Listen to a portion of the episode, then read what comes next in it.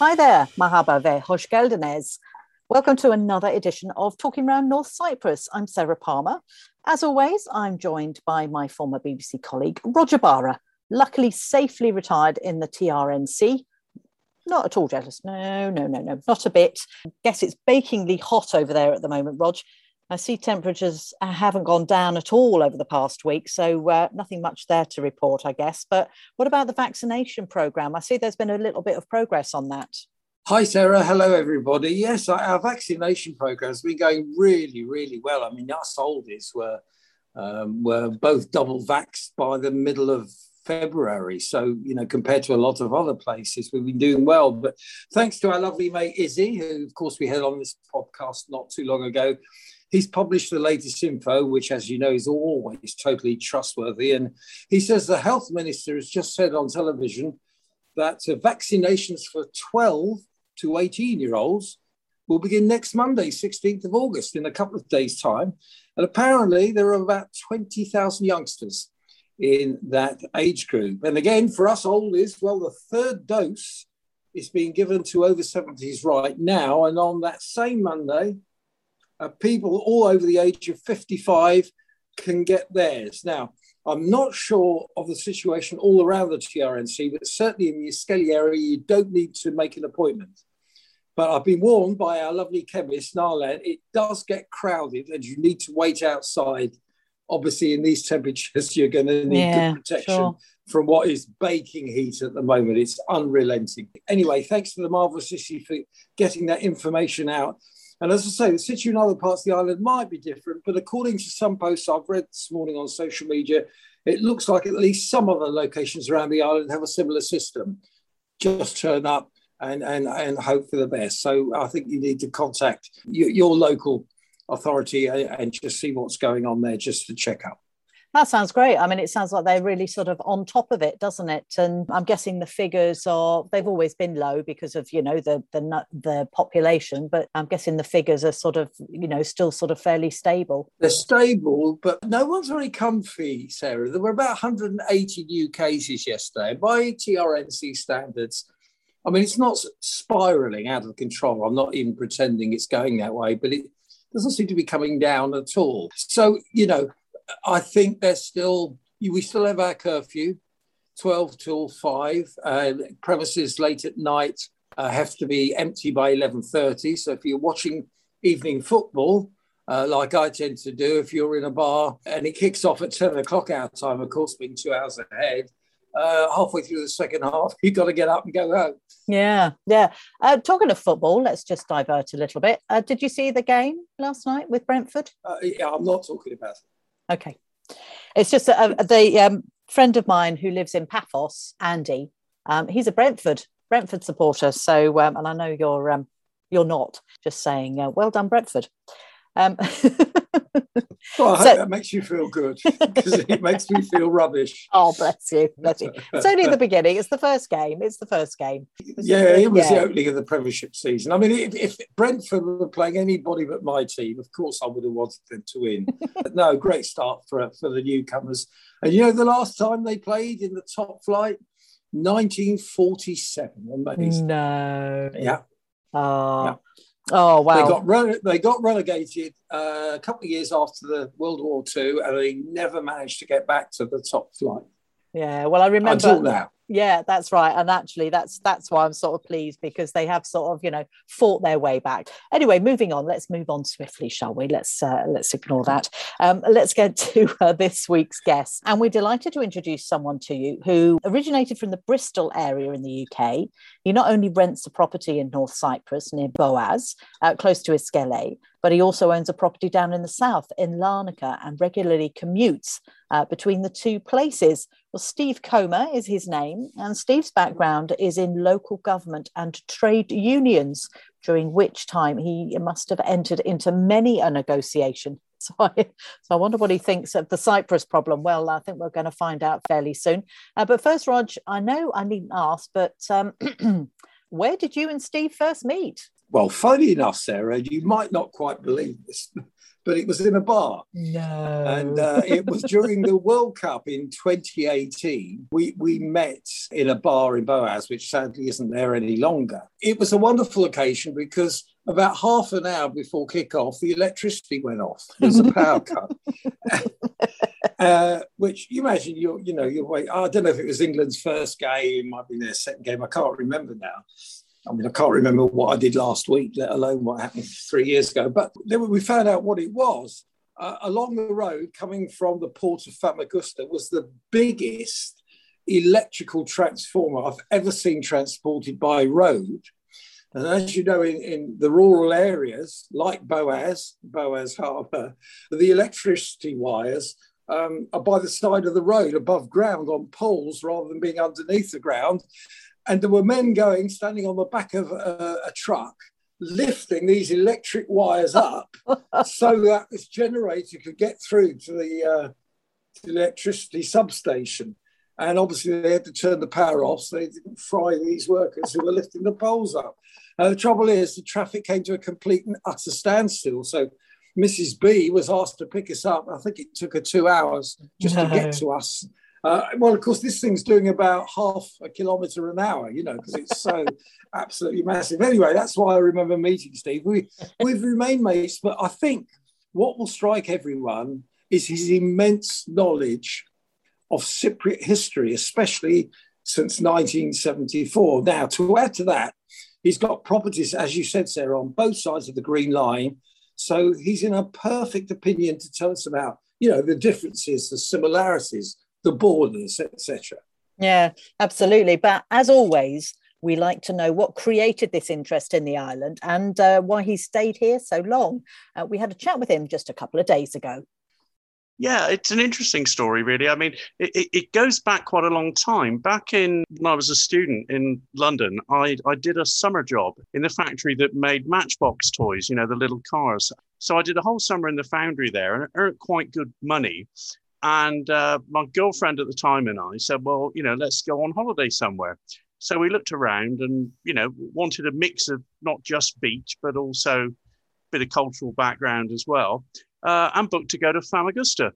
Now, this was August 1974. So obviously, as you will deduce, we never actually got out here. and um, in the end, had, had to go somewhere else. But so that sort of planted the interest really. And because we were, were due to come out here, then obviously I followed the news that summer as to what was happening and the uh, the news reports. I remember Michael Nicholson on News at Ten getting the getting the scoop when the uh, Turkish paratroopers landed, and um, I'd always sort of had a bit of an interest. Roll on about 20 odd years later, I, I met Mary Southcott, who also lived in Bristol. We met through a sort of mutual interest in a political campaign for electoral reform at the time. But she was also the coordinator of a parliamentary group called Friends of Cyprus. And so we got chatting, and occasionally, because we'd both go to London for, for work, we would bump into each other on a train, quite literally. I remember hearing about the, the Annan, the negotiations that led to the Annan referendum and so on, and that sparked my interest. But what really made us come over here was in 2003, of course, the crossings opened. And I thought, well, now might be a good time to go on holiday in Cyprus because you can now see the whole island, whereas before you could only fly into the south or fly into the north. And I think you could cross, but only through Ledra Street in Nicosia and only for daylight hours. So it's very restricted. And I thought, well, it would be nice to see the whole island. So we we came over here for a fortnight, liked it, came back two more times on package deals, you know, with self catering accommodation. And then we started to think, well, we do like it here. And of course, in 2003 to five, there was a big building boom on the island, north and south. And so there were then lots of rental apartments available. And by now, people like EasyJet, Thomas Cook, and so on were offering cheap flights from regional airports, uh, including mine in Bristol. So I thought, well, you know, let's get ourselves out to Cyprus. Let's, let's book a place to stay. Uh, and that's what we did. And really, it was change of circumstances at home. I was in a position where my best option was to take voluntary severance from the, the civil service about five years before I was due to retire anyway. That got us thinking about maybe buying a property somewhere. And in the end, that's what we did and we we bought a property here that was initially we would use it a couple of times a year, and we'd rent it through websites and hope to recoup the maintenance cost. And for a couple of years, we did that. Then it got more difficult. The rental market got difficult. Lots of competition from the big hotels offering ridiculous deals. So we always had the plan that when we both retired, we we'd come out here, uh, and that's what we ended up doing. And initially, the uh, the apartment in Boaz that we we'd used, we we stayed there uh, for a few months we also drove across, which was good fun.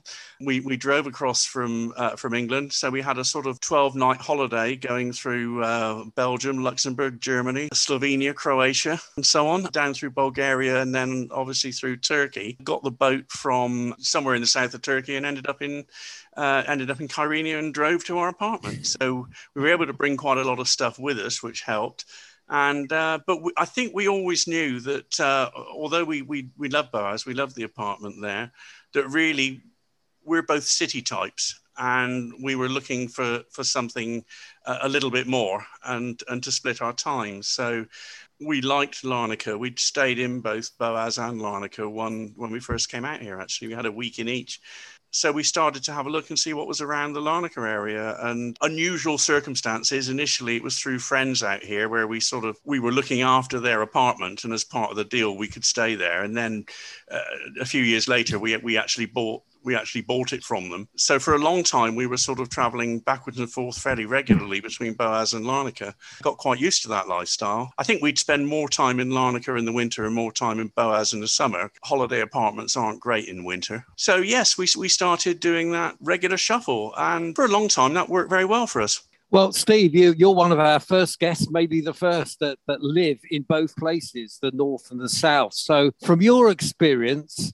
what are the similarities between the two sides of the island and and what do you think are the main differences? There's some good and bad similarities actually. I mean obviously things like the food and the culture are, are, are almost identical. You know there, there are some things that are northern specialities like ayran and some things that are southern specialities like tar- with tarama although that comes from greece that, that you don't get in either jurisdictions. But I, I actually find that with the people with with cypriots turkish and greek speaking cypriots are very similar. They're outgoing person personalities. They're quite family orientated. They're very welcoming, good to be with. So that similarity is there. Not such a good similarity is that uh, both areas have gone mad with a building boom. And that was most noticeable in the south, in the Limassol and Paphos areas when we first came out here. Then spread further east, not so much in Larnaca, but sort of Pernera, Protaras area. And of course, in the north, in Kyrenia, there was a huge building boom uh, along that northern mm. coastline uh, up as far as Esentepe. And more recently, of course, Boaz has changed. I mean, Boaz is not the attractive backwater that we we found. It's now parts of it look like suburban Bristol, frankly, with you know tower block city. I'm not sure how sustainable that is as a development, and that must be a worry long term. Steve, you you obviously pay close attention to the politics and history of Cyprus. You were saying earlier, you know, that you followed it right from from 1974 so, where do you see the island now, and and what do you see happening in the future? I mean, we we we've got talks here and there, and different politicians. So, so what's your view on that? I think the difficulty is you you you've you've got a frozen conflict, and it's been a frozen conflict for depending on which figures you look at, but getting on for sixty years. The difficulty is it's to do with the history of the island, and they're, they're unlike a lot of colonial premise countries, there, there was not a united anti colonial movement. There was a movement that, that wanted to link with Greece, and there was a movement that wanted to divide the island uh, and be closer to Turkey. That was the nationalist extremes. Actually, ordinary people got on pretty well. Older generations I've spoken to told me. Um, as to where it's going now, it, it, it's difficult to see a, a, an outcome. I think there was an opportunity to actually get a settlement based on a, a federal, you know, two state federal country, a bit like Belgium. That was lost at Crans-Montana when Nikos Anastasiadis, the president of the South, basically walked away from the table. I think mainly motivated by the fact that his re-election was coming up a few months later and he wanted to sort of secure that and was worried that a, a, settlement that might be less than people hoped would, would make that difficult. So i think he put his own interests first. He had an opposite number then in mustafa Akıncı who was very pro uh, reconciliation so there was an opportunity there.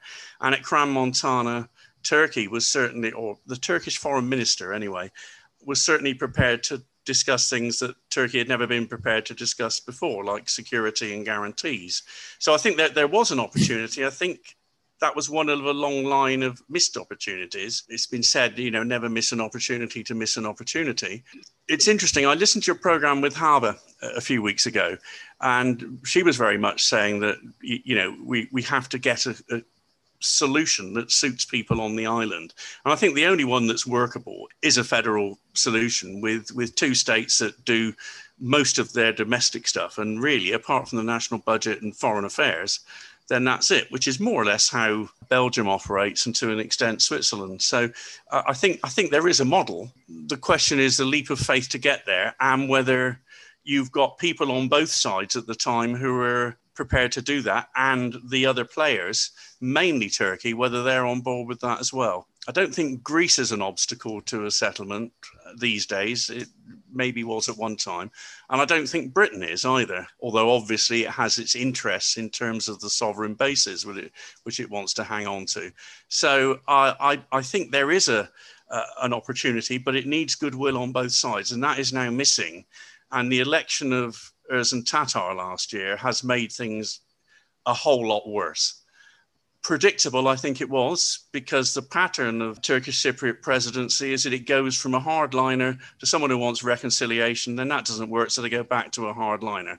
I mean, you had Denktash, followed by Talat, followed by Eroglu, followed by Akıncı, followed by Tatar. So there were difficulties there. There were also difficulties with the election, which I won't go into in detail because that would take a, a whole program. But I've co authored a report with Mary Southcott on that but you know we are where we are i think it, it's possible I, I, was talking to one of the chairs of the bicommunal committee on, on heritage a few weeks ago and he said never underestimate the unexpected making a dramatic change. Now whether that's something unexpected in cyprus something unexpected in turkey or in the wider eastern mediterranean who knows?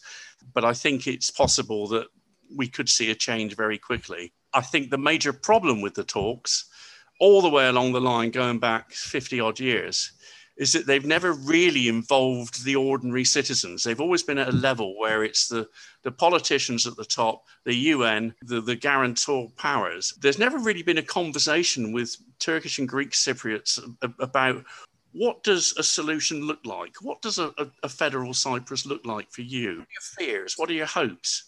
Uh, and that conversation never really happened and i think that's that's the problem i think that needs to be addressed i don't think it will be addressed by politicians sitting in their corners so, so, do you think the only way forward, really, Steve, is for the people to rise up and say enough is enough?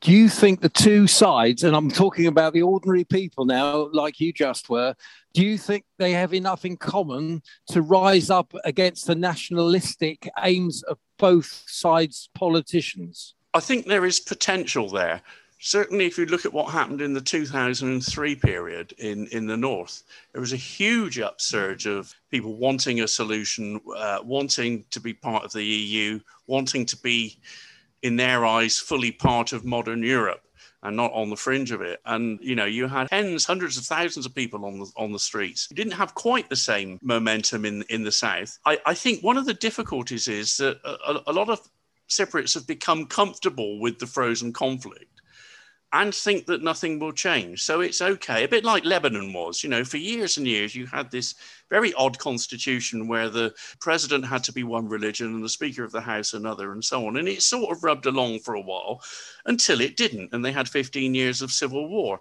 And I think that's where we are in Cyprus. A lot of people think, oh, well, I've got a lot to lose if, if there is a change. But actually, they've got a hell of a lot more to gain. There were a series of reports by Greek Cypriot, Turkish Cypriot, and an English economist a few years ago called The Day After. And there were the day after one, two, three, and I think four.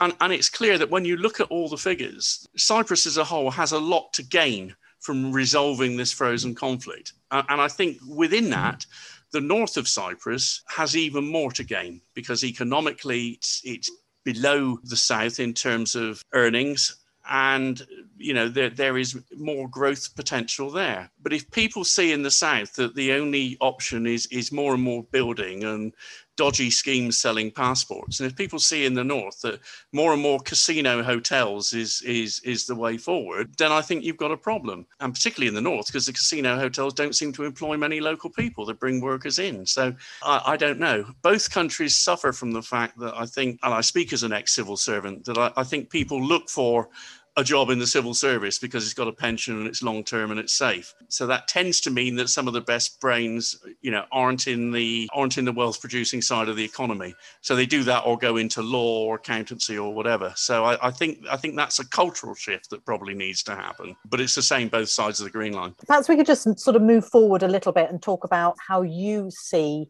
coming across the border. I know a lot of people listening to this are worried about getting backwards and forwards across the border. How, do, how does it work for you? Because you you live in both sides. So what's the sort of current situation as we as we talk in August? Well, current situation is better than it was after the first week of June because for a long time crossing was very difficult. And in fact from about March 2020 until June I think we we crossed to the north precisely twice because you had to have PCR tests which were not only expensive but time consuming. And then the crossings were closed completely for a large part of that time uh, ostensibly because of COVID reasons. So it did get more difficult. Things have now eased again in that you can cross if you, they, they now accept rapid tests, which is a lot easier. So you, you've, you've still got to, we're both double vaccinated. So we've got the EU COVID passport, but Cyprus still needs P- PCR or rapid tests both sides. So yeah, we've got to get a test when we when we come up. If we stay more than seven days, we've got to get a test in the north to go south. Rather more cumbersome procedure in the north than in the south, it has to be said. So I'm I'm trying to avoid it. So we've got to come up because problems with the apartment we have in the north, we've got builders in and so on. So uh, we've got to come up to support those. So we tend to come up for six days and, and then go back. But no, it, it's fine. It's obviously not as easy as it was prior to COVID. We've also got the advantage because we've got permanent residency in the South, then we're not hit by other restrictions. Whereas I know that other people, they have issues with 90 day limits and, and things like that. Well, as permanent residents, that, that doesn't concern us. So, relatively straightforward.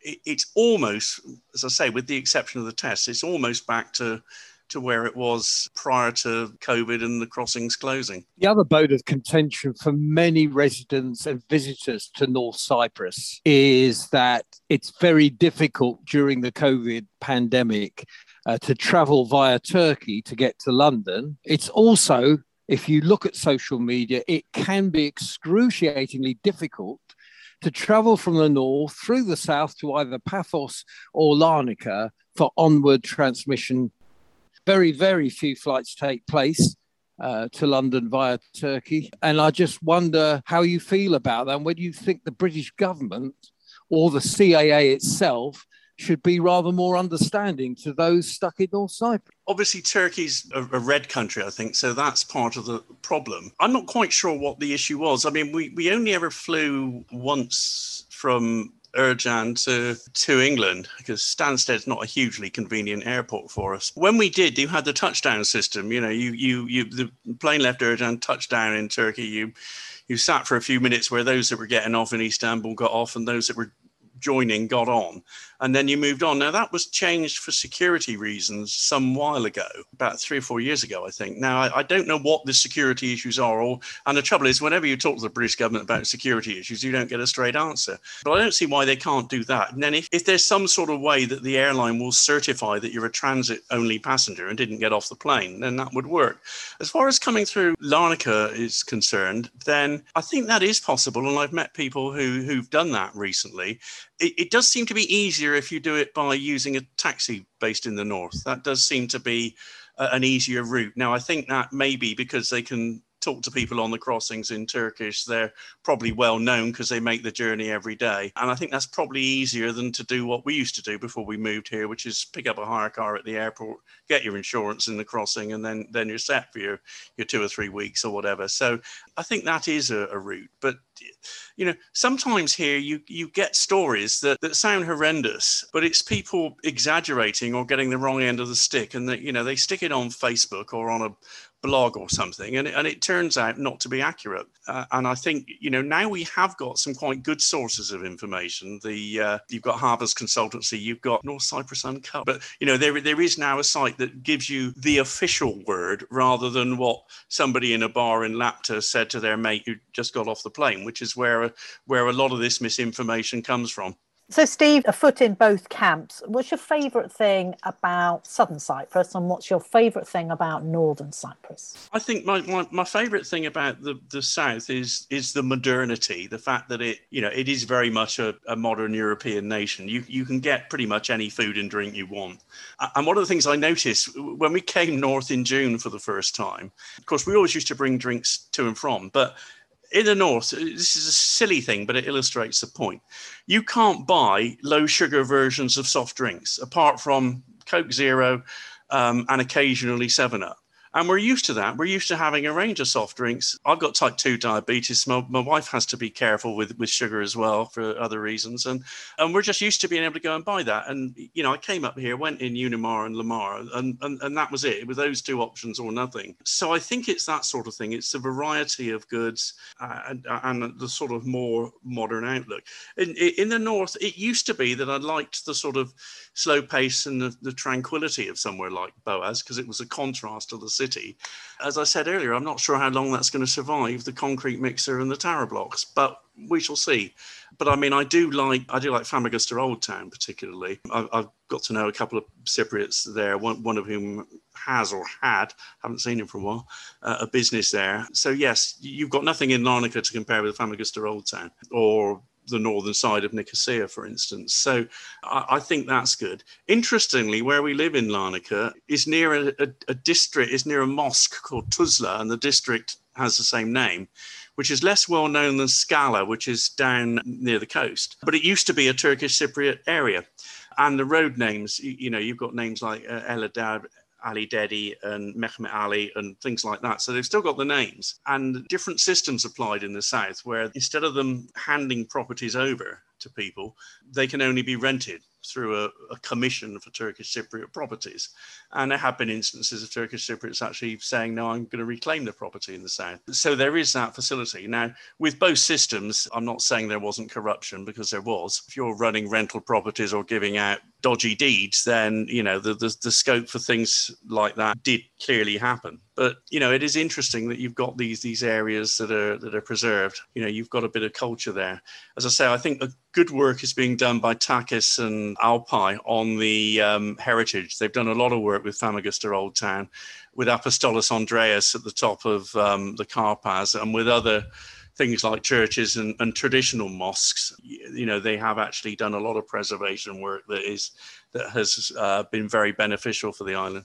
That's a bit of a positive note to end on, Sarah. What do you think? Yes, yeah, happy. Is there anything else, Steve, that you want to that you want to talk about? That anything in particular that you wanted to mention?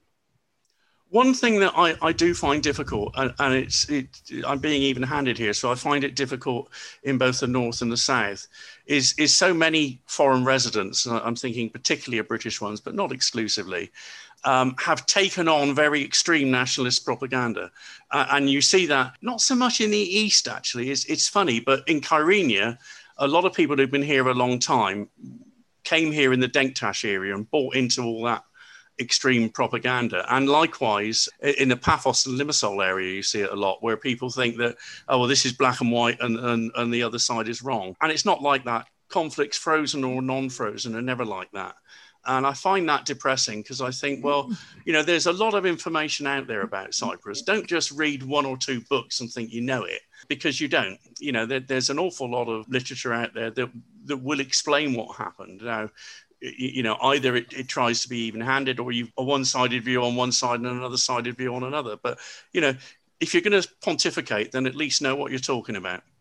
So that was steve comer. A grateful thanks to him. So there's me sarah thinking uh, five minutes before that the end of that interview that we were going to end on a positive note. And hey ho it ends up with some negativity Yeah, but interesting, interesting points. And we should point out that it was us asking Steve for his opinion, not him asking to come on the show. Um, and if some of you thought that um, his uh, opinions were a bit controversial, then please let us know how you feel about them. Whether you agree or disagree, let us know. Uh, we'll make sure your comments are read out in our next podcast, if they're polite, of course. Yeah, you can email us, trnc podcast at gmail.com. We're on Facebook and Twitter as well. Just look for Talking Round North Cyprus. I do think it's extraordinary what Steve was saying there that the very people, the only people that really matter, the ordinary folk on both sides, haven't been asked what they want. Mm. Uh, you know, the ordinary folk. So here's an idea let the Turkish Cypriots and Greek Cypriots, and I'm talking about the real people, I call them,